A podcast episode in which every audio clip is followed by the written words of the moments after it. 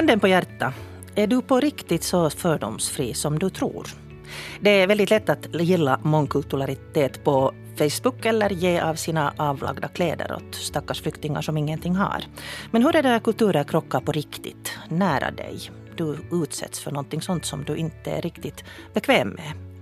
Vi behöver mötas och bygga broar för att kunna förstå varandra. Och det betyder också att det finns en del troll som vi måste släppa ut i solen för att kanske få dem att spricka. Vi ska lite fundera på vår inre rasist här i Pia med flera idag. Välkommen med. Jag heter Pia Abrahamsson och du når mig på pia punkt abrahamsson snabel-a yle punkt fi. Gäster här idag är Maria Serrano som sysslar mycket med att överbrygga kulturkrockar och som själv har levt i två olika kulturer. Och Börje Mattsson, tidigare invandrarkoordinator som har nu ägnat sitt liv åt att försöka få människor att förstå varandra med sämre och bättre resultat. Du sitter och skrattar. Ja, om man har ägnat sitt liv, man har ägnat sitt liv att leva sitt liv. Mm. Jag läste en blogg i Hanna Raivo där hon har rubricerat det ganska provocerande, det vill säga minä olen rasisti, jag är en rasist. Och hon börjar med att förklara att hon har älskat och älskar människor som kommer från andra kulturer och som har en annan hudfärg än hon. Men ändå så händer det till exempel då hon sitter i metren, om det kommer en, ett gäng mörkhyade unga män så går handen till handväskan så där utan att hon alls noterar det. Och hon har varit med om att människor i hennes omgivning, chefer till exempel, har använt nedsättande uttryck om människor från andra kulturer. Hon har inte protesterat för att hon vill väldigt gärna hålla goda kontakter till de här människorna kring henne. Men den här tanken på att, att det finns någonting som är annorlunda och som man på det sättet tror att man förstår, men sen när det händer en själv så är det annorlunda än vad man är van vid och då reagerar man. Hur är det med er, Maria och Börje? Vardagsrasism alltså. Hur har, har ni upplevt det i er själva eller i er omgivning? Berätta lite om egna erfarenheter.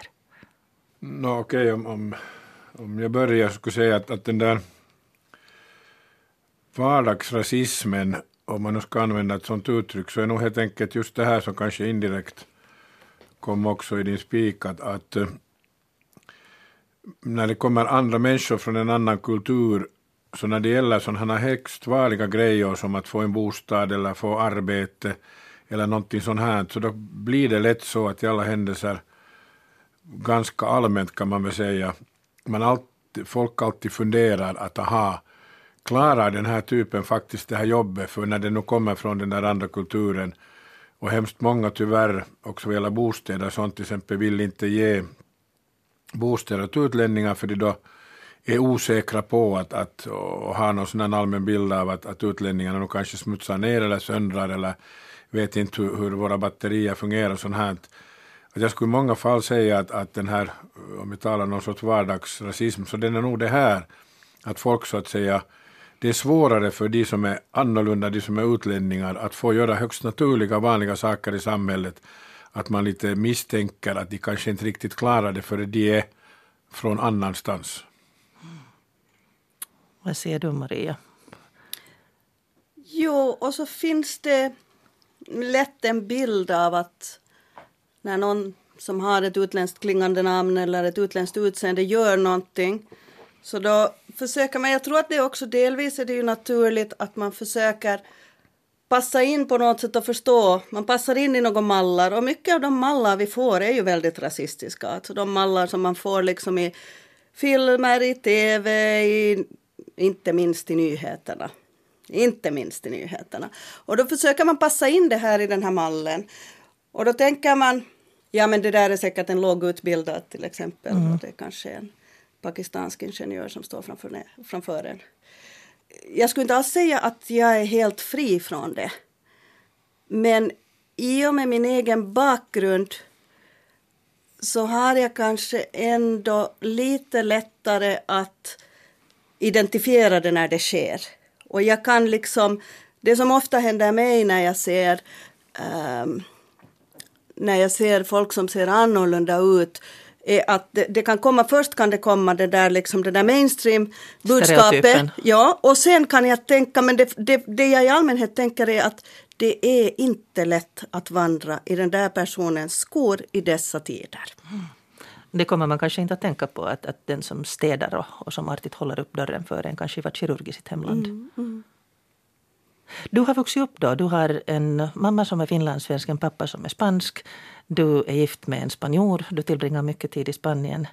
Hur, hur har det här inverkat på dig? Du säger att, att du kanske är lite befriad från stereotyperna i och med att du själv blir utsatt för dem kanske. No, dels har jag själv blivit utsatt för dem delvis säkert. Uh... Men jag har nog gjort vissa val där också med min identitet, måste jag säga.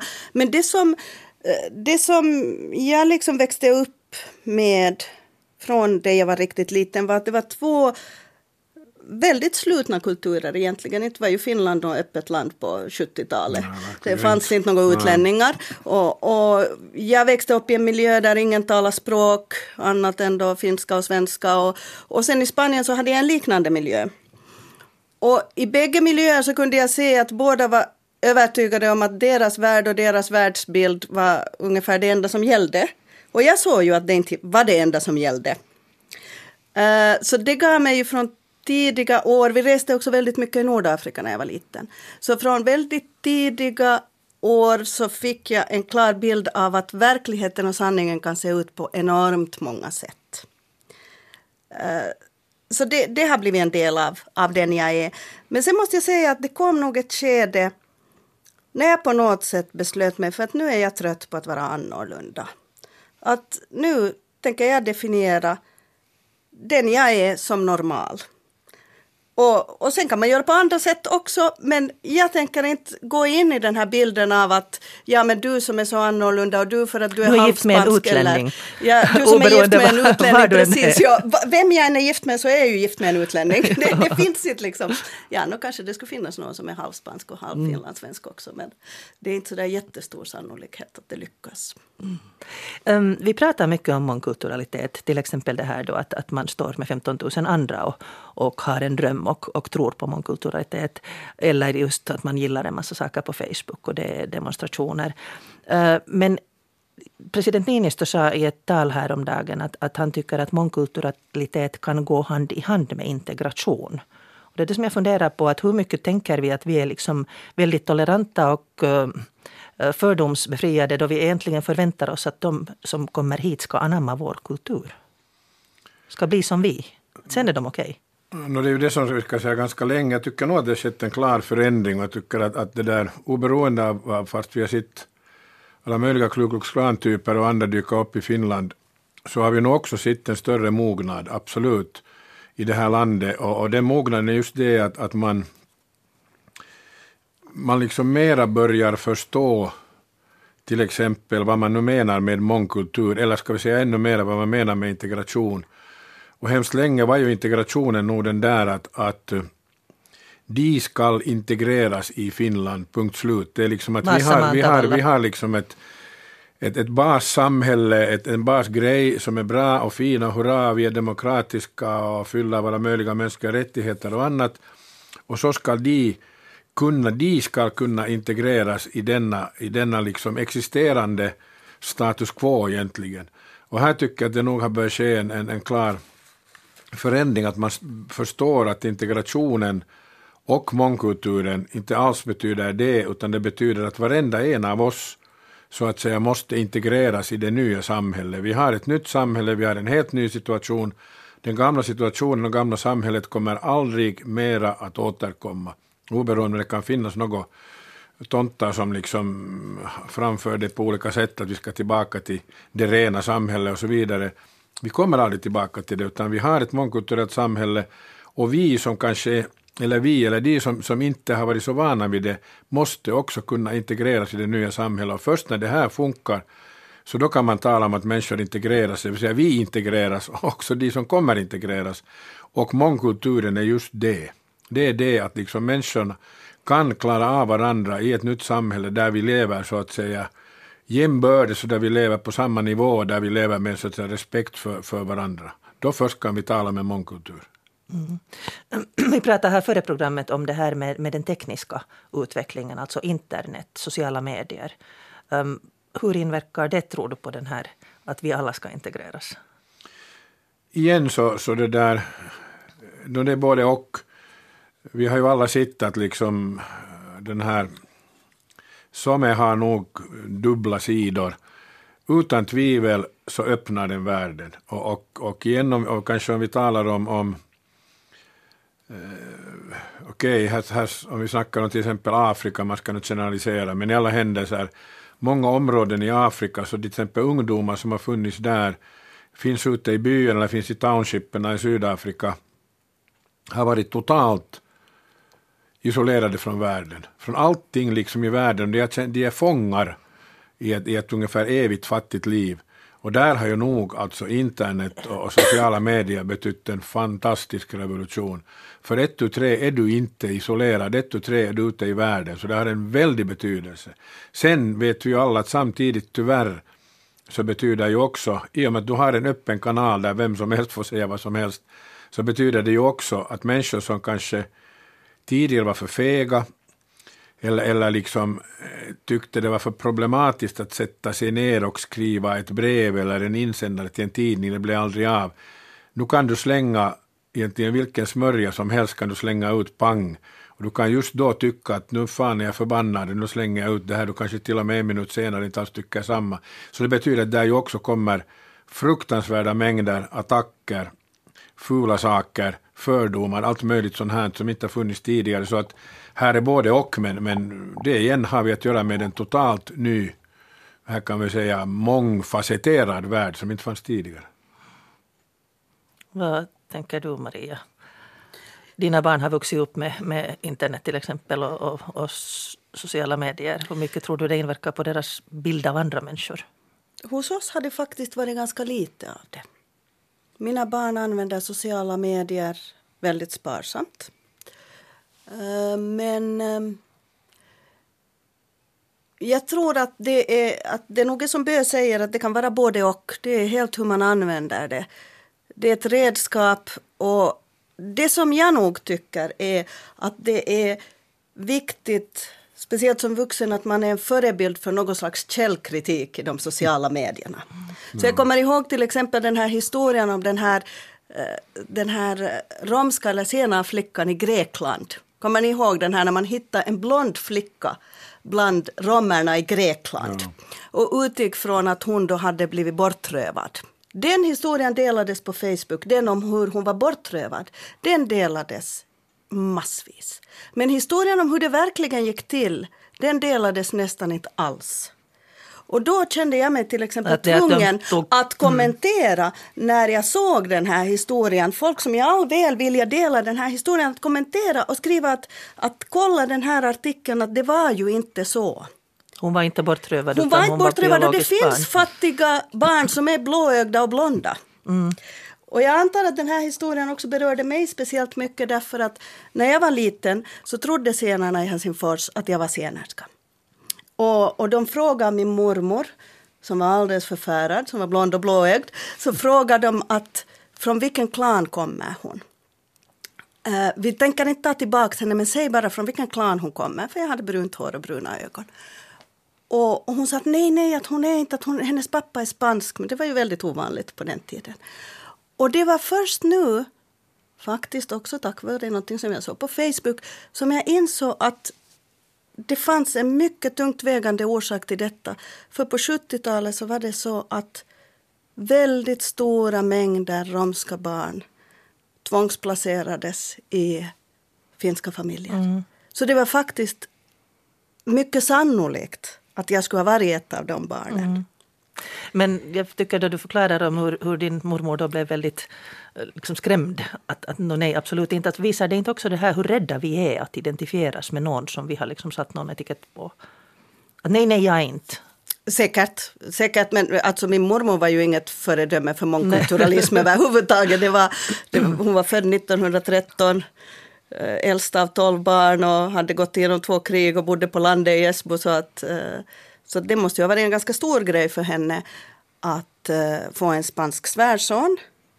Men för mig så var det ju en väldigt stor grej att växa upp i ett samhälle där de här fördomarna fanns i min närmaste familj också. Och, och den här oförståelsen. Min mormor och min pappa kunde överhuvudtaget inte tala med varandra, de hade inget gemensamt språk. Mm. Jag har också en marockansk svärdotter och min dotter sällskapar i ett skede med en marockansk ung man. Och jag märkte nog att det, det är inte alls så där väldigt enkelt. Att fast jag hur tänker att jo, jag är väldigt öppen. Men sen så kommer det ändå ställen där man inser att du tänker helt annorlunda än jag och då måste du ha fel. Eller hur? Nej, så försöker jag att inte tänka. Men det där är en, en personlig um, upplevelse. Uh, jag köpte en sån här rabattkupong till att gå och tvätta bilen. Och uh, sen kom jag till ett ställe. Jag kom lite försenad för att ett av fåren som bodde hos oss lammade. Och Um, Så ringde jag på vägen att kan jag komma ändå. Och då kom jag till ett ställe som var liksom utanför bebyggelse. Och jag kom till en gård och det kom två stora män um, ut som pratade ett språk jag inte förstod. Och som började gå runt bilen och började akkordera. Oj vad den här är smutsig och det här behöver nog tilläggspris. Och, alltså det här um, som mamma gjorde på torget då jag var liten. Att, att det här, jag är inte färdig att betala så mycket eller jag vill ha mera för det. Pruta. Mm. Och jag måste säga att i den stunden så kände jag mig obekväm. Mm. Jag, var, jag kunde inte läsa dem. Mm. Jag kunde inte förstå liksom deras kultur. Plus att de sen ännu sa det att, ja, att du kan ju också betala med ett lamm. Mm. Och då var jag, då var jag liksom obekväm i den här situationen och jag var färdig att betala allt som de sa det att, att kostar mera. Och sen gick jag till en närbelägen kebabställe. Mm. Och där var jag och, igen och helt hemvan. Men där var jag helt hemban för att det var liksom en kultur som jag har tidigare upplevt. Jag har gått på många pizzaställen och kebabställen och kan det språket. Men den situationen där med biltvätten så var... Och dessutom var det ju en helt offentlig plats på ett annat ja, sätt, det där kebabstället. Ja. Liksom. Men hur reagerar ni? Vad, vad är det för tankar hos er? Alltså den här att man inte kan läsa. Ni har båda talat om det att man lär sig läsa när man, när man rör sig. Mm. Ni rör er båda mycket utomlands i Kapstaden. Ni vet vart man kan gå. Jo, nu är det, nu är det frågan och... och ska man säga att, att, att uppleva att okej, okay, du träffar någon ny grupp eller du är i en ny situation. Så det är helt klart att det har en väldigt, väldigt, väldigt betydelse att som du säger att du kan läsa. Du kan läsa de som kommer, du kan liksom förstå det sättet som de reagerar för att okej, okay, det är helt klart, det finns en massa olika kulturer och vi är olika. Och det, det är underbart att vi är olika. Och då kan det ju hända att man, man lätt kan läsa fel så att säga, sånt som inte alls är hotande. Om du inte känner till det sättet som, som denna grupp så att säga uppträder och hur det är värdesystemen är där så då kan du uppleva någonting hotande som inte alls är det utan därför är det så oändligt viktigt just att vi faktiskt är i kontakt med varandra. Vi kan börja lära oss att läsa de andra kulturerna och då kanske den rädsla som de, någon kan känna så den rädslan försvinner hemskt fort för då kan du, då kan du grunda dina reaktioner på liksom äkta info och inte på några bilder som du har i din skalle. Är det en fråga om kunskap? Kanske mer om erfarenheten ja, om kunskap ja, eller vad? Ja, jag, jag tror att man kan läsa fast hur mycket men om det inte förankras på något ja. sätt så, så, så leder det inte till någonting. Jag kommer att tänka på, lite också med det du sa om integration i början så kommer jag att tänka på någonting som en, en storyteller från Kroatien berättade åt mig för några veckor sedan. Och det var det att när man bygger en bro, och det här är alltså helt ingenjörskunskap. När man bygger en bro så kan man inte bygga den helt och hållet från ena sidan över till den andra. Nej. Utan det är väl bara sjuttio procent man kan bygga. Men den sista trettio procenten måste komma från den andra sidan. Och det tror jag att gäller också med alla kulturmöten. Det måste komma från båda sidorna. Och då kan man, om man är de här männen som tar emot dig till en tvätt, biltvätt, så kan man också tänka att här kommer nu en ensam kvinna ut i en gård som är lite avlägsen. Och hon kan ju faktiskt känna sig lite osäker. Så man kan ju börja med att säga att hej, att hur står det till att vi har haft det här i tio år. Till exempel, kiva att det ordnar sig. Jag menar, det finns många sätt att möta varandra. Och det finns, det har jag sett vid många tillfällen också bara hur man kan använda språk. Det språk som den ena kan bättre och den andra kan sämre. Hur man med det kan använda språk som ett maktmedel. Och det kan finnas många skäl till att man gör det. Och om man har blivit dåligt behandlad så kan man någon gång vilja bara lite skrämmas mm. också. Och, det, och jag menar inte alls att det behöver vara det. Men jag menar att, att vi är ju alla människor, det ligger så väldigt mycket, vi har så mycket historia bakom oss. Och om man alltid blir sedd som en tjuv så fort man går in i en butik så kan man en dag tycka att det är riktigt roligt att gå runt där och låta den där butikskontrollanten svansa efter. Fast man inte har någon avsikt att stjäla någonting. Men det kommer liksom en stund när man tycker att nej men hallå, hur länge ska jag stå ut med det här? Att okej, vill du tro att jag är en tjuv? No, men vi leker att jag är en tjuv då. Vardagsrasism pratar vi om här i Pia med flera idag och mm, nu ska vi till Raseborg där då stadsbilden har förändrats en del. Det har kommit över sexhundra nya asylsökande i rask takt och för företagen så innebär det här då också vissa utmaningar. Det är Tove Virta från Yle Västnyland som tar oss med. Hello! Karja! Yeah, yeah. Karja! Till Karis frågar de tre unga männen och tittar på mig där jag sitter bakom ratten. De lyfter i närheten av Mjölbolsta sjukhus som nu inhyser trehundra asylsökande. Temperaturmätaren i bilen visar plus en grad och till Karis är det tio kilometer. Männen vill till K-supermarket för att handla mat och till Lidl. Butikerna i Karis har fått en ny konsumentgrupp. Ett annat exempel på ett Karis-företag som haft fullt upp på sistone tack vare de asylsökande är restaurang Sosis. De senaste veckorna har de jobbat från tidig morgon till sen kväll för att leverera fyra mål mat per dag till Rasipuri Resort där det bor trehundrasextio asylsökande just nu. You need food. Yes. How's the food here? No food. No. Jag frågar männen hurdan maten är. Nej, den är inte god, säger de och jämför med den irakiska maten. Thank you, thank you. Thank you so much. Männen tackar artigt för skjutsen. De verkar uppenbart glada över att inte ha behövt gå hela vägen. Från Mjölbolsta är det knappt sju kilometer till Svarto, vilket gör att den lilla bybutiken är den närmaste matbutiken för de asylsökande som bor på Mjölbolsta. Siva har också fått nya konsumenter. Heti käy semmonen, ehkä kymmenkunta, tai siis silleen sieltä tännepäin kävelevät. De går hela vägen längs Riksväg tjugofem. De senaste gångerna har några också haft cyklar, säger Sivas biträdande butikschef Eija Sironen. Hiukan ehkä turvatonta. Ja nyt heillä on ollut muutaman kerran polkupyörät. Siellä on muutama, joka tulee polkupyörällä. Svarto är ett litet samhälle där alla känner alla och flyktingarna är ett nytt inslag i byn. Ihan selkeästi jakaa mielipiteitä, kun ainahan uusi asia on pelottava asia. Det är helt klart att det delar åsikterna. Det som är nytt är alltid skrämmande och kulturskillnaderna är förstås jättestora. Eija Sironen verkar nöjd över de nya kunderna. Men en liten butik i ett litet bysamhälle med drygt tusen personer är inte van vid att plötsligt köta affärer på arabiska. Mukavia nuoria miehiä. Ei sitä mikä ikä pääse. De är trevliga unga män, glada och på gott humör. Det är bara det där med språket. Vår språkmur är enorm. Meidän kielimuuri on hurja. Se on tosi hurja. De översätter på telefonen, är noggranna med pengarna och frågar ofta hur mycket det kostar, säger Sironen. Hon ser att de asylsökande gärna kommer till Siva, mest för att komma bort från Mjölbolsta, döda tid och undersöka omgivningen. Se on enemmän mun mielestäni semmoista, että lähdetään vähän tutkimaan ympäristöä ja siinä samalla haetaan ne pari tupakka-askia, jotain sipsiä. Men det är lite knäppt att försöka förklara den finska lagen på arabiska, skrattar hon. Se on oikeasti veikeä, kun sä yrität selittää toiselle jotain lakia vaikka. Ett exempel ger hon då det gäller tobak. Den finska lagen säger att cigaretterna inte får synas utan måste vara dolda. Men nu har vi kunder som inte kan kommunicera på något annat sätt än att med en gest visa att de vill ha cigaretter. Så jag måste öppna skåpet och gå igenom ask för ask vilken sort de vill ha. Mikä he sitten me mennään? Näin, kunnes se oikea osuu sieltä kohdalle, mutta... Sivakedjan har centralt skickat ut ett papper till alla butiker som ligger nära en flyktingförläggning. Det är skrivet på arabiska och läsbart för mig är arton trettio och Valvira. Resten är krumelurer. A neljä heille näyttää tuolla tästä ikärajasta, että me emme voi myydä alkoholia alle kahdeksantoistavuotiaalle. Vi visar dem det behövs. Här står vad lagen säger, att man måste vara över arton år för att få köpa alkohol.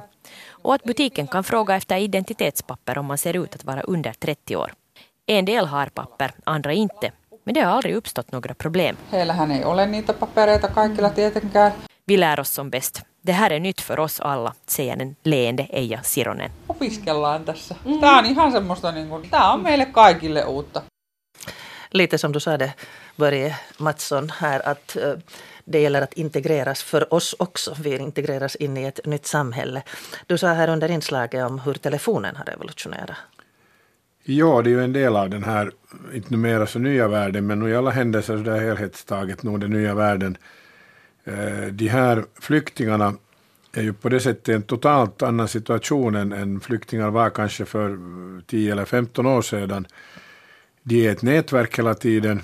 de vet hela tiden vad som händer och de måste de dra liksom sina slutsatser av vad det som de hittar där, och det är ju det som har gjort att till exempel så många ett till tre bör komma till Finland, för de fick en viss information, rätt eller fel, via de här, och så genast drog de sina slutsatser, för de söker sig såklart till det bästa stället. Men samtidigt så, så tidigare det att, att en del av familjen flyr och åker iväg någonstans, så var du avskuren från din egen kultur, du var avskuren från ditt eget nätverk totalt och, och hade ingen aning om vad som händer där och har liksom en väldig oro. Nu så kan du sitta, så liksom kikar du på Skype och du kan se på din, din här i många fall frågan om, om unga män, du kan se liksom på exempel din hustru och dina barn där någonstans, du kan hela tiden vara i kontakt med dem. Det är underbart, det är fantastiskt, men samtidigt betyder det också att du inte kommer loss, så att säga. Du är också fast i den här, så det är en helt, helt ny situation, och sen kommer just det här att via den så kan du checka allt möjligt om Finland och, och som här kom fram att du, du direkt kan. Du behöver inte tolka, du har, du har telefonen som pratar och översätter och så vidare. Så att på det sättet så, så med ett visst sådant småleende så kan man ju också liksom säga att, att liksom flyktingens situation är på många sätt, fast vissa saker är eviga, så har också samtidigt förändrats. De, är liksom, de flyr inte någonstans ifrån och kommer till något helt annat, utan de är hela tiden i nätet. De är hela tiden liksom också inte flyktingar. Men är det det också som gör det lite skrämmande? Att, um, jag hade tidigare ett program där jag hade en tatar och en, en judisk deltagare i, i diskussionen, och båda sa att de är vana med att hålla väldigt låg profil. Medan nu när det här nätverket är så starkt och det är just som du säger många unga män, så kan det leda till att vi blir liksom rädda för det. Att de har, de har sin kultur med. De är inte snälla och, och tacksamma. Men man har ju alltid sin kultur med. Mm. Ja, det, det har jag nog inte kunnat se det liksom på det sättet. Det är ju många som har reagerat för det här just att de använder telefonerna till att, att försöka lista ut var är det bästa att komma och hur är det fiffigast att göra och. Det är ju bra att människorna har, okej okay, vi vet som vi talade om här tidigare, liksom såklart informationen som du får via nätet och på internet så är mycket splittrad och det är inte alls, du kanske inte alls drar rätta slutsatser av den splittrade information du får. Men visst sjutton är det bra att, att människor har möjlighet att mm. i alla fall få information. Och men jag att, tänker att, att väcker det bara vår rädsla, att det kommer så nära in på att de har...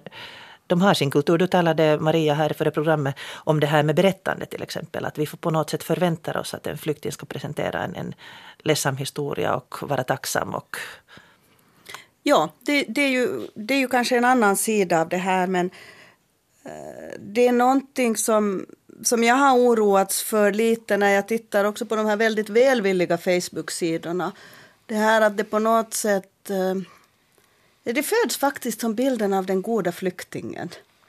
The, the, the deserving poor and the ja. deserving refugees. De flyktingar och, och, och, som är liksom... Och, och the good we som, som ja, precis, hjälpare. Ja, liksom ja, vi som, och, ja, vi som ja. goda liksom hjälpare och de som goda mottagare ja. av hjälpen. Och då ska man gärna ha en så fruktansvärd historia som möjligt. Och jag tror att de flesta av de människor som kommer hit har... mycket fruktansvärda historier i bagage. Men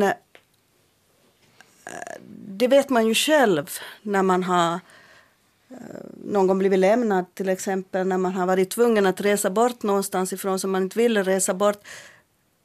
Hur smärtsamt det kan vara för en själv, även om det inte syns, även om det inte ser ut som en dramatisk historia.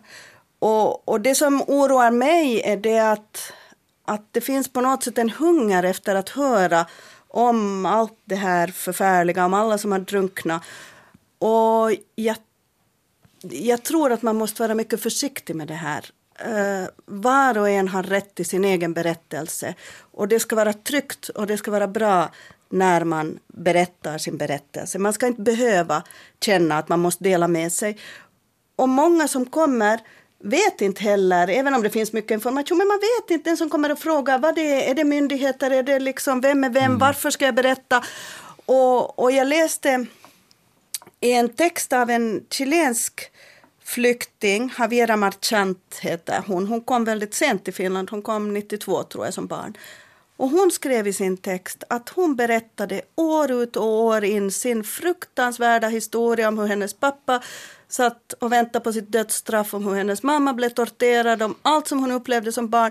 Åt alla som sa åt henne, jag tänk vilket intressant namn, du har säkert en intressant historia. Och hon kände att hon måste berätta den. Och det skedde en gång i månaden. Och det som ofta sker är att man bara blåser liv i det där gamla trauma. Och när jag tänker på svåra upplevelser i mitt liv, så är inte det någonting som jag skulle vilja berätta åt någon annan på beställning. För det lämnar en väldigt sårbar. Och, och man vill inte... Man vill inte alltid berätta om den situationen där man blev förnedrad eller där man på något sätt inte kunde hjälpa den man behövde hjälpa, till exempel. Men är det det att um, liksom, reagerar vi med känslorna? Behöver vi de här känslorna för att kunna hjälpa? Jag skulle säga här ju att, att det där, å ena sidan det och sen här har vi förlåt, här, här har vi liksom nog det som jag tycker har kommit fram ganska mycket under den här nya vågen. Att vi ändå, till och med jag har varit förvånad hur mycket vi har bevarat en stereotyp bild av flyktingen. Liksom flyktingen med stort F. Mm. Och, och, och då ska den vara just den här, liksom vi har den här bilden att då ska det vara absolut en människa som har måste genomgå fruktansvärda saker. Annars är den inte en ordentlig flykting. Den här människan ska absolut vara fattig, den bör ju liksom på något sätt ha upplevt svält och fattigdom och så vidare, annars är den inte en riktig flykting med stort F och så vidare. Vi, liksom, vi har lustigt starkt den här bilden och så måste vi få uppleva att jo, den här är sådan. Alltså är det fint att jag kan ge mina kläder, alltså är det fint att jag kan hjälpa till och skicka lite mat eller någonting, för då får du, det är lätt att hjälpa till denna stereotypa bild. Och sen när, när, och så här enkelt är det ju inte, utan, utan en flykting är en flykting. Det är en människa som, som har lämnat en situation som är dålig eller farlig för den här människan och söker sig en bättre situation. Och det är ju helt okej. Okay. Och då behöver du inte alltid kanske ha sådana väldigt traumatiska grejer där bakom. Men vi, vi så att säga kräver det här och, och, och det som jag tycker sen är det, och det har vi ju sittat som i den här nya vågen, att man då har kunnat lite var, var, var gäng förvånade över att se så bra klädda de här killarna är. Nå herregud, de är vanliga killar, så inte börjar de klä sig i farfars byxor, utan, utan de vill klä sig som killar klä sig i hela världen, inte det är någon skillnad. Och samma så reagerades ju vid något skede att hops, att de har ju alla telefoner. Mm. Och jag kommer ihåg att jag till och med fick möta något projekt där det talas om att om vi skulle försöka lära de här flyktingarna att använda nätet. Och sen som en sista grej kanske vi kunde lära dem att använda sina telefoner. Det blev helt förvånande så att hej, de, klarar, de troligtvis klarar telefonerna mycket bättre än du. Och, och, och sen det här att det också det var enskilda killar som kom. Liksom allt det här gjorde de att det är det här nu riktigt riktiga flyktingar och det här är riktigt riktigt det som vi ska hjälpa. Som sagt, det är ju frågan om människor, högst vanliga människor som vi möter på en högst vanlig nivå som av olika orsaker har varit tvungna att lämna sitt liv och söka sig ett bättre liv. Och då är det frågan om det att är vi beredda att möta dem och stödja dem i den här processen oberoende om de har en fruktansvärd story där bakom eller inte. En flyktingförläggning utanför Åbo hade problem. Det var en massa unga män just och de delade på ett litet kök. Och de kommer då från en, en liten artikel jag läste, kommer de från en kultur då som, där mannen inte städar. Ursäkta mig. Jag råkat ut för en riktigt besvärlig höstförkylning. Så att där såg riktigt asigt ut. Det var ostädat, det var matrester, det var allting. Och de var frustrerade över att inte ha pengar, att inte ha någonting att göra, att vara inlåsta där. Och lika upprörda stämningar var det i byn utanför, där uh, familjer inte ville låta sina unga flickor gå ut på kvällen för att där, där liksom pyser en massa unga män i, i, i grannskapet. Vad kan man göra åt det här? Det som, liksom, vi vet ju att, att sådana här känslor och sådana här rädslor och, och som sagt som vi har talat om här säkert under, under den här timmen att, att det här är liksom på sitt sätt förståeliga rädslor som människor har om man inte känner varandra och inte finns det alltså något, inte finns det något magiska knep utan nu är det ju frågan om just det här att, att information, ja Men, men som också sa det så här, en, enbart information räcker inte. Du kan ha massor med fin information. Den behöver inte gå fram utan det är frågan om just att man ska kunna läsa varandra, man ska kunna möta varandra. Alltså måste man se till att, se till att de här mötena sker. Det måste liksom kunna ske ordentliga möten. Och då började nästan obönhörligt att fungera, för då börjar man liksom träffa varandra som vanliga människor och så börjar man så att säga kunna läsa varandra och se så att säga vad är viktigt för den och, och vad har den där för strävanden och så vidare och vad har jag och hurdan är jag, så att det, liksom, det öppnar sinnet för båda, då, då börjar det så småningom det här mötet funka. Mm. Och så märker man att det är skillnader och vissa ja. saker kanske de gör på ett vettigare sätt till och med. Absolut, vissa ja. saker ja. gör vi på ett vettigare sätt och då kan man ja, kanske precis. på något sätt, och vissa saker vill de kanske inte ändra på, man vill inte alltid ändra på mm. hur man är. Mm. Och det nu, man måste hitta en, en liksom balans där och lite jämka också med. Mm.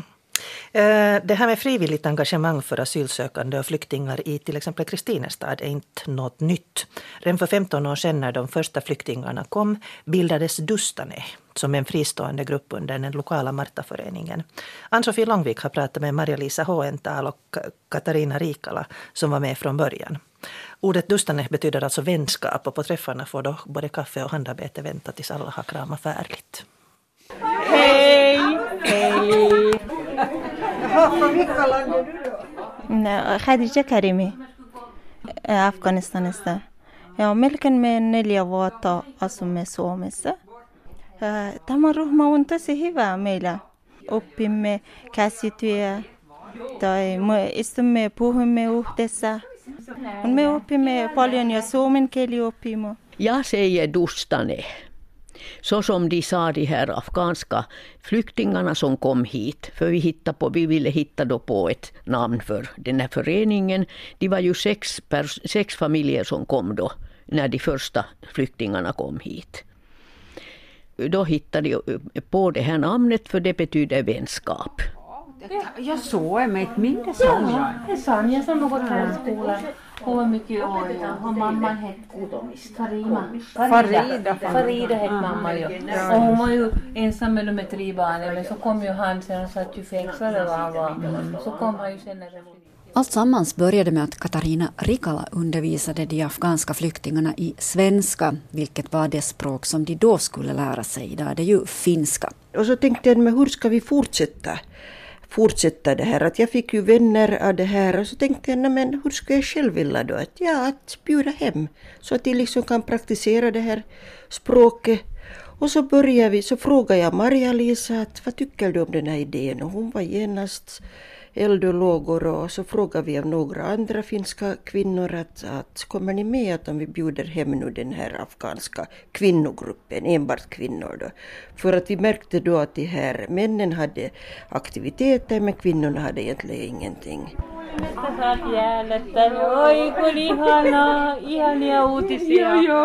Paljon aikaa odottaa, sitten on Jumala auto. No niin, justi niinhän hän on sanonut.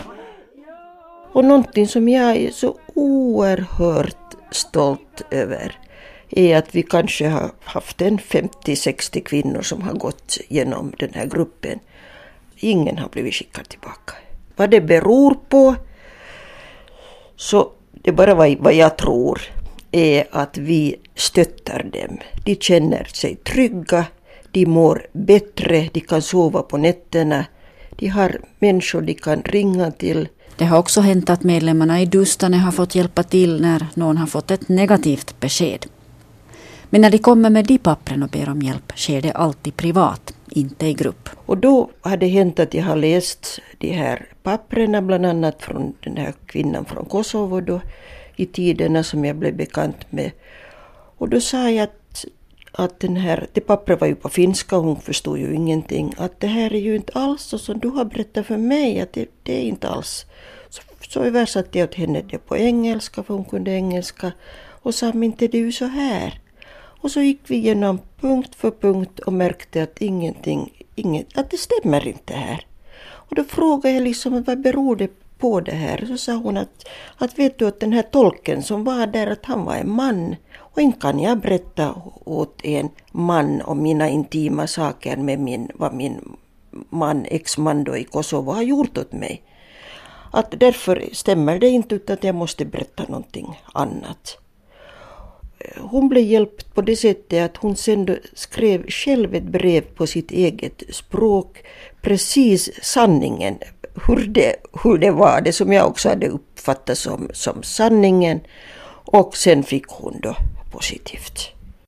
Och så skriver vi också i Dustanes namn, i gruppens namn då, att vi har träffat de här kvinnorna. De sköter bra om sina barn. De är integrerade väldigt bra i det här samhället. De försöker lära sig finska. Och på, på det sättet så, så har vi kontakt med juristerna. Juristen tror jag också är på något sätt glad att de får se den här liksom andra sidan av det här. Och där var det alltså Ann-Sofie Långvik som hade pratat med Maria-Lisa Håental och Katarina Rikala som var med då från början i Dostane, som då betyder vänskap. Börje Mattsson och Maria Serrano, vad gör man i Raseborg? Jag måste säga att, att det där, i och med att jag då har varit ganska intensivt med i det här så har jag nog, det kan ju låta, vad heter det, självgott, men jag har nog varit sjutton stolt över Raseborg.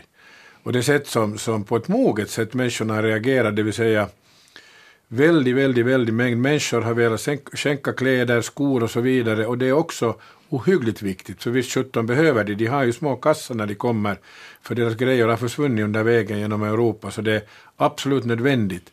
Men man har också förstått att det liksom inte är bara där som gränsen ska gå, utan människorna har varit beredda. Också det att många ringer, och hemskt många ringer och också förstår fråga, vad är det som behövs och jag ska se om jag har. För det kan ju sen vara speciella grejer som just behövs, skor av en viss storlek eller någonting sånt här, eller sängar eller någonting sånt. Och sen då det att det har funnits många, många, många andra former av, av att stödja, jag skulle säga liksom samarbete, för det är ju det det är frågan om, solidaritet. Många familjer har tagit, tagit av de här familjerna som nu har kommit, så har tagit dem hem till sig och de sitter och äter mat. Har de någon tolk på plats där? Kan de, har de kanske något gemensamt språk och ändå kan man säga att de pratar eller kommunicerar hur mycket som helst. Och, och andra har liksom inbjudit dem. Vi hade, hade en sån där fast food festival. Flera inbjöd dem dit och hämtade dem dit. Andra kör dem. Och, och vi har olika idrottsklubbar som har inbjudit dem till olika matcher och sånt.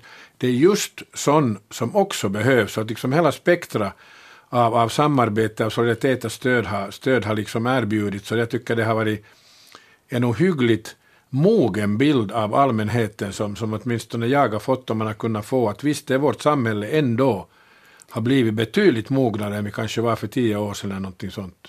Alltså det har ju hänt massor verkligen och folk ja. har verkligen velat åka dit, och jag tror att Mjölbolsta har haft så att de har sagt att kom hit och, och, och ät, att, att restaurangen är öppen, kom hit och sitt och ät. Uh, min dotters skola, gymnasiet, de hade dagsverke i Mjölbolsta, så att gymnasieungdomarna fick åka dit och dagsverka där och, och vara med flyktingarna. Där. Precis, ja. så, att, så att det är, jag tycker att det är imponerande att se hur mycket folk är beredda, och också beredda just som du säger att gå igenom sina lådor, och att och, och folk liksom skriver att jag håller dig i min källare tills det behövs, säg till när det behövs, och, Exakt, och, och det är ja. klart att det blir ibland kaotiskt när många människor försöker hjälpa och det blir kanske för mycket av någonting, men, men jag tycker att det har varit verkligen stärkande och imponerande att se det här. Och det visar liksom att någonting har nog, som vi har talat om här, det har nog skett en förändring i samhället liksom, det har gått framåt, och vi har ju, har ju den erfarenheten, vi har ju haft alltså invandrare och flyktingar kontinuerligt, så att säga nonstop kan man säga i Raseborg, och det betyder att människorna hela tiden så att säga har blivit vana vid det här, det här mötet har pågått, och det har ju skapat den förmågan att också kunna så att säga fungera i det här mötet på ett positivt sätt. Mm.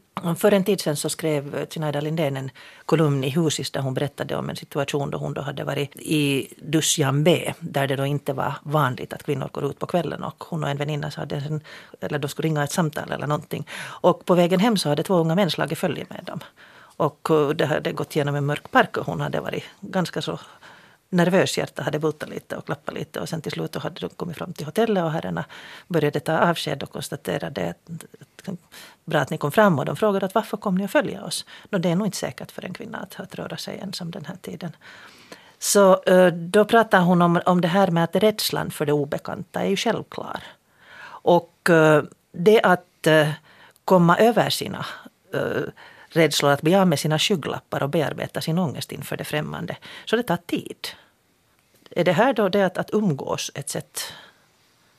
Jag tycker att komma närmare? Det är liksom det kan jag låta enkelsidigt, men det är egentligen det enda sättet. Jag menar, sen att umgås är ju frågan om något mycket brett och kanske på massor olika sätt, men, men kulturer, om man så där har en, en nollsituation, så kulturerna krockar alltid. Det är liksom en, en, en, en självklarhet, och det är inte något att vara rädd för, men det är klart att man kan känna en rädsla där. Och sen för att liksom denna krock så småningom ska kunna utvecklas till ett möte, så kräver det sin tid, och man måste kunna liksom se varandra, möta varandra och, och, och liksom slipas mot varandra, och sen som här var om att bygga broar och annat, liksom så småningom mötas så att säga på en, på en jämbördig plan, och det går inte på en dag eller två dagar, men, men det ska vi inte så att säga vara rädda för. Den här vägen tycker jag, där vi försöker mötas, är ju fantastiskt givande. Hur mycket lär du dig inte under den vägen, hur mycket öppnar du inte dig själv, hur mycket får du inte på den vägen, så att den är redan denna krock är så att säga värd att uppleva, för det ger också dig helt nya aspekter också på dig själv och på din förmåga att se världen. Maria, berätta om ditt storytelling-projekt. Du jo, var jag, Tellers Without Borders. Tellers Without Borders bland annat. Ja, det är en organisation som har haft bas i Tyskland, och de har jobbat med flyktingar också på ålderdomshem i livets slutskede. De har ett projekt i palestinska flyktingläger där det kommer in storytellers en gång i veckan. Och nu har de många projekt på förläggningar på olika ställen. Och Tellers Without Borders hade en, en internationell konferens i Hamburg där jag då var. Jag är ordförande för Alba, Suomi, Finland, som är alliansen för lekande berättande i Finland. Och jag var med på den här konferensen, och det är ett sådant här projekt som vi gärna skulle vilja ta till Finland, till Norden, och se hur vi kan utveckla det här samarbetet. Men också förstås skola de människor som går ut och arbetar med berättelser. Med människor som befinner sig i en väldigt skör situation. Och det behöver då inte alltid vara livsberättelser, utan det kan Nej, ofta, vara traditionella. Ofta är de traditionella berättelserna mm. nästan en säkrare terräng att röra sig på. För i, i traditionella berättelser så finns alla de här, i, i nästan alla traditionella berättelser så finns den här prövningen, och att du går igenom svårigheter och du kommer ut på andra sidan. Och du är inte samma när du kommer ut på andra sidan. Och genom att, för mig hade det också varit viktigt att berätta till exempel syriska sagor och syriska berättelser, därför att jag är rädd för den där ensidiga bilden som vi lätt får av nyheterna av olika länder. Och det finns ju ett Syrien före. Och det finns ju goda minnen också. Och det är ju de, de här människorna stärks av. De stärks inte av att man frågar hur hemskt var det att komma på den där båten. Utan de stärks av att man säger, min mormor hade ett äppelträd. Och de säger, ja, men min mormor hon hade också ett. Och mina äppel, de var sån här. Och det kan ju vara smärtsamt, men det är en smärta som det finns en viss sötma i också. Och som det finns en identitet i. Och, och där är ofta de traditionella berättelserna en väldigt fin inkörsport. Samtidigt som de är en bra port också till att möta eh, vårt land. Så jag har också på tillställningar berättat finska folksagor som har tolkats till arabiska. Och som har varit väldigt populära. Och med, just med Syrien till exempel har de en så djupt rotad berättartradition. Att när jag träffar syrier och säger att jag är storyteller, så säger de aha. När jag träffar en finländare och säger att jag är storyteller, så säger de, ursäkta, vadå? Vad är det egentligen? Så, att, så det är väldigt skönt, det är som en hemkomst egentligen. Och de liksom, padam, sätter sig ner. Jag hade en väldigt fin upplevelse med vår vänfamilj, för jag ville berätta en syrisk saga. Och där fanns ett slags häxa som hette Hule. Jag skrivs med G, men det är svårt att uttala. Och det är en syrisk häxa. Det finns inte i andra sagor sådana häxor. Så jag gick dit och så sa att nu måste jag få hjälp av er. Att kan ni berätta för mig vad sjutton det här är för någon slags figur? Och det berättade de väldigt gärna. Och så tog de fram mobiltelefonerna och så visade de en bild av en sån där förfärlig häxa. Och så sa de att det här skrämmer vi alltid småbarnen med när de inte vill gå och lägga sig. Och jag tänkte, åh nej, så förfärligt. Men det var en väldigt fin upplevelse att berätta den där historien. Och det berörde mig på många sätt mera. Det förarbete som jag gjorde för att förbereda den här historien, som kom från regionen nära Damaskus, där det fanns åkrar, där det fanns sådana fruktträdgårdar. Och jag försökte och försökte på internet, det här säger också någonting om internet, jag försökte hitta bilder av hur det där landskapet såg ut. Och det enda jag hittade var krigsbilder. Till sist kontaktade jag en syrier som jag känner och sa, jag försöker hitta de här bilderna. Och han sa, här har du en länk, här finns bilder. Och jag såg de där bilderna och de såg ut som mina hemtrakter i Spanien. Och det var en helt annan upplevelse än den att höra blodshistorierna. Mm. För den ger dig en känsla av samhörighet. Och det är ju den känslan som på något sätt bygger den där bron också, tror jag. Det här med känslor, du var inne Börje på solidaritet. sjuttio-tals optimism om hur vi alla skapar fred, och, fred på jorden och älskar varandra. Den som skriker hårdast eller gråter vackrast, skrev Hilkka Olkinuora om. Att i det här, då vi styrs av känslor i vår vilja att möta andra. Är det en... Räcker det? Nej, det räcker inte, men inte kan man heller förhålla sig negativt till det. Liksom om, om, om vi får, nu hade det just varit såklart de här tragiska bilderna på, på olika sätt från de här flyktingarna. Om de bilderna väcker någon, och det vet jag att jag träffar flera människor som liksom har sagt att, att de brydde sig inte om hela den här grejen tidigare, men den där bilden fick mig att tänka. Och den drunknade lilla pojken. Så är det ju helt okej. Okay. Det är inte någonting som man absolut på något sätt kan se negativt på. Om, om en bild kan väcka känslor hos en människa som sen påverkar den här människan så att den faktiskt vill göra någonting och vill reagera, så är det sjuttons bra. Men sen är det klart att, att det kanske inte på lång sikt sen räcker till, för att du kan inte sen evigt leva liksom på, på bilder av tragedi och på sorgliga bilder, eftersom det är frågan om att skapa något positivt. Och sen är det nog så viktigt att det sen liksom hoppelunda kan utvecklas till en, till en större förståelse av ett större problem, så att du också mera kan se vad du kan göra, att det finns massor med olika saker som du kan göra för att så att säga påverka. Du talar om, om sjuttio-talet, att göra en bättre värld. Det är just det, det är frågan om att du ska kunna säga att yes, jag kanske kan vara med och göra en bättre värld, men då krävs det mera än så att säga enbart känsla. Ja, jag läste i, i Aftonbladet Expressen till exempel en artikel där man jämförde medlidande med förälskelse. Och jag tyckte att det var väldigt bra, för att där finns just det här att du skapar dig en egen bild av den du har, känner medlidande med. Och... och Och sen så stämmer den inte riktigt, och det är ganska frustrerande, och det varar inte, hela det där medlidande kan inte vara hur länge som helst, utan det måste ju mogna till någonting annat. Precis som den där förälskelsen måste mogna till någonting annat. Men jag tycker att känslorna... Om det går är, bra. Om det går bra. Ja. Om det ska bli till något. Ja. Men de där känslorna är ju... Det är ju också därifrån det måste starta på något det måste sätt. Absolut finna... det, det kan inte vara frånkopplat Nej. Från känslor. Nej, och du kan inte liksom, om vi nu använder det här ordet solidaritet eller något mm, annat, absolut. Så ja. kan den, den kan inte finnas, och försöken att liksom skapa någonting nytt och bättre och helhetsmässigt. Känslan måste finnas där, liksom gnistan måste finnas där, beredskapen, entusiasmen att göra måste finnas där om du ska få någonting till stånd. Du kan inte göra det. Nu låter det som jag skulle snacka om vår premiärminister, men du kan inte göra det enbart som en ingenjör. Nej. Mm. Men jag tänker på strukturer. Att öppna lagliga vägar, att möjliggöra återförening istället för att så som nu då um, ha en, en sån politik i Europa till exempel, att det är just de här starka unga männen mm. som är de som kan komma. Mm. Ett långsiktigt arbete måste väl bygga på någon mer än känsla. Det, ja, ja, såklart. Eftersom igen, det, känslorna, liksom att känslorna det att vi ska hjälpa flyktingarna, punkt slut, det räcker inte heller. Utan nu är det just som och då är det ju ofta en individ. Vi ska ja, hjälpa precis, den här, jag ja. vill se och sen, den glada tacksamma min.